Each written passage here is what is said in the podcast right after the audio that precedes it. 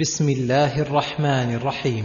والفجر وليال عشر والشفع والوتر والليل إذا يسر هل في ذلك قسم لذي حجر؟ الظاهر أن المقسم به هو المقسم عليه وذلك جائز مستعمل إذا كان أمرا ظاهرا مهما وهو كذلك في هذا الموضع. فأقسم تعالى بالفجر الذي هو آخر الليل ومقدمة النهار. لما في إدبار الليل وإقبال النهار من الآيات الدالة على كمال قدرة الله تعالى وأنه وحده المدبر لجميع الأمور الذي لا تنبغي العبادة إلا له.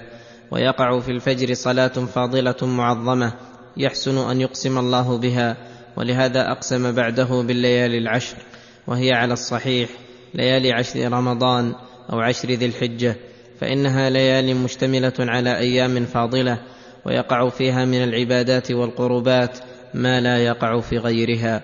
وفي ليالي عشر رمضان ليلة القدر التي هي خير من ألف شهر. وفي نهارها صيام آخر رمضان الذي هو ركن من أركان الإسلام. وفي أيام عشر ذي الحجة الوقوف بعرفة الذي يغفر الله فيه لعباده مغفرة يحزن لها الشيطان. فما رؤي الشيطان أحقر ولا أدحر منه في يوم عرفة. لما يرى من تنزل الأملاك والرحمة من الله لعباده ويقع فيها كثير من أفعال الحج والعمرة وهذه أشياء معظمة مستحقة لأن يقسم الله بها. والليل إذا يسر أي وقت سريانه وإرخائه ظلامه على العباد فيسكنون ويستريحون ويطمئنون رحمة منه تعالى وحكمة. هل في ذلك قسم لذي حجر؟ هل في ذلك المذكور؟ قسم لذي حجر أي لذي عقل.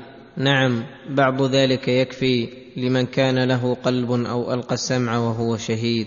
ألم تر كيف فعل ربك بعاد؟ يقول تعالى ألم تر بقلبك وبصيرتك كيف فعل بهذه الأمم الطاغية؟ إرم ذات العماد. وهي إرم القبيلة المعروفة في اليمن ذات العماد أي القوة الشديدة. والعتو والتجبر. التي لم يخلق مثلها في البلاد. التي لم يخلق مثلها أي مثل عاد في البلاد أي في جميع البلدان في القوة والشدة كما قال لهم نبيهم هود عليه السلام واذكروا إذ جعلكم خلفاء من بعد قوم نوح وزادكم في الخلق بسطة فاذكروا آلاء الله لعلكم تفلحون. وثمود الذين جابوا الصخر بالواد أي وادي القرى نحتوا بقوتهم الصخور فاتخذوها مساكن. وفرعون ذي الأوتاد الذين طغوا في البلاد. أي ذي الجنود الذين ثبتوا ملكه كما تثبت الأوتاد ما يراد إمساكه بها. وفرعون ذي الأوتاد الذين طغوا في البلاد. هذا الوصف عائد إلى عاد وثمود وفرعون ومن تبعهم فإنهم طغوا في بلاد الله وآذوا عباد الله في دينهم ودنياهم ولهذا قال فأكثروا فيها الفساد فصب عليهم ربك سوط عذاب. فأكثروا فيها الفساد وهو العمل بالكفر وشعبه من جميع أجناس المعاصي. وسعوا في محاربة الرسل وصد الناس عن سبيل الله فلما بلغوا من العتو ما هو موجب لهلاكهم أرسل الله عليهم من عذابه ذنوبا وصوت عذاب. إن ربك لبالمرصاد. إن ربك لبالمرصاد لمن عصاه يمهله قليلا ثم يأخذه أخذ عزيز مقتدر. فاما الانسان اذا ما ابتلاه ربه فاكرمه ونعمه فيقول ربي اكرمن واما اذا ما ابتلاه فقدر عليه رزقه فيقول ربي اهانن يخبر تعالى عن طبيعه الانسان من حيث هو وانه جاهل ظالم لا علم له بالعواقب يظن الحالة التي تقع فيه تستمر ولا تزول ويظن أن إكرام الله في الدنيا وإنعامه عليه يدل على كرامته عنده وقربه منه وأنه إذا قدر عليه رزقه أي ضيقه فصار بقدر قوته لا يفضل منه أن هذا إهانة من الله له. فرد الله عليه هذا الحسبان بقوله كلا. أي ليس كل من نعمته في الدنيا فهو كريم علي. ولا كل من قدرت عليه رزقه فهو مهان لدي. وإنما الغنى والفقر والسعة والضيق ابتلاء من الله وامتحان يمتحن به العباد ليرى من يقوم له بالشكر والصبر فيثيبه على ذلك الثواب الجزيل. ممن ليس كذلك فينقله إلى العذاب الوبيل. وأيضا فإن وقوف همة العبد عند مراد نفسه فقط من ضعف الهمة ولهذا لامهم الله على عدم اهتمامهم بأحوال الخلق المحتاجين فقال كلا بل لا تكرمون اليتيم. الذي فقد أباه وكاسبه واحتاج إلى جبر خاطره والإحسان إليه فأنتم لا تكرمونه بل تهينونه وهذا يدل على عدم الرحمة في قلوبكم وعدم الرغبة في الخير. ولا تحاضون على طعام المسكين. أي لا يحض بعضكم بعضا على إطعام المحاويج من المساكين والفقراء وذلك لأجل الشح على الدنيا ومحبتها الشديدة المتمكنة من القلوب. ولهذا قال وتأكلون التراث أكلا لما وتحبون المال حبا جما. وتأكلون التراث أي المال المخلف. أكلا لما أي ذريعا لا تبقون على شيء منه. وتحبون المال حبا جما. أي كثيرا شديدا وهذا كقوله تعالى بل تؤثرون الحياة الدنيا والآخرة خير وأبقى. كلا بل لا تحبون العاجلة وتذرون الآخرة. كلا إذا دكت الأرض دكا دكا. وجاء ربك والملك صفا صفا وجاء ربك والملك صفا صفا وجيء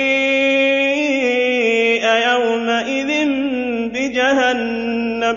كلا أي ليس كل ما أحببتم من الأموال وتنافستم فيه من اللذات بباق لكم بل أمامكم يوم عظيم وهول جسيم تدك فيه الأرض والجبال وما عليها حتى تجعل قاعا صفصفا لا عوج فيه ولا أمت.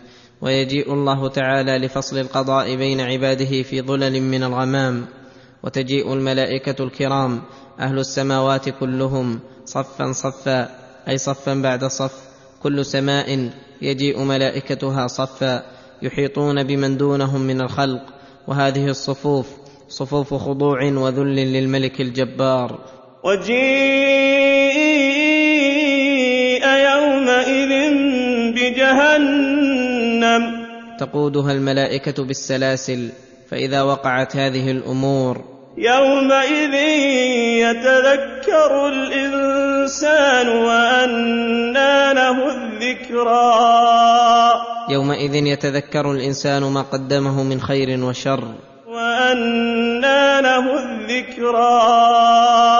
فقد فات أوانها وذهب زمانها يقول متحسرا على ما فرط في جنب الله. يقول يا ليتني قدمت لحياتي. يا ليتني قدمت لحياتي الدائمة الباقية عملا صالحا كما قال تعالى. يقول يا ليتني اتخذت مع الرسول سبيلا. يا ويلتى ليتني لم أتخذ فلانا خليلا. وفي هذه الآية دليل على أن الحياة التي ينبغي السعي في أصلها وكمالها وفي تتميم لذاتها هي الحياة في دار القرار فإنها دار الخلد والبقاء. فيومئذ لا يعذب عذابه أحد. لمن أهمل ذلك اليوم ونسي العمل له. ولا يوثق وثاقه أحد. فإنهم يقرنون بسلاسل من نار ويسحبون على وجوههم في الحميم ثم في النار يسجرون فهذا جزاء المجرمين. وأما من اطمأن إلى الله وآمن به وصدق رسله فيقال له يا أيتها النفس المطمئنة ارجعي إلى ربك راضية ارجعي ربك راضية مرضية. يا أيتها النفس المطمئنة إلى ذكر الله الساكنة إلى حبه التي قرت عينها بالله.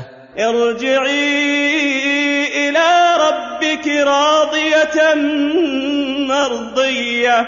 ارجعي إلى ربك الذي رباك بنعمته وأسدى عليك من إحسانه ما صرت به من أوليائه وأحبابه. راضية مرضية. أي راضية عن الله وعما أكرمها به من الثواب والله قد رضي عنها. فادخلي في عبادي وادخلي جنتي. وهذا تخاطب به الروح يوم القيامة وتخاطب به في حال الموت والحمد لله رب العالمين.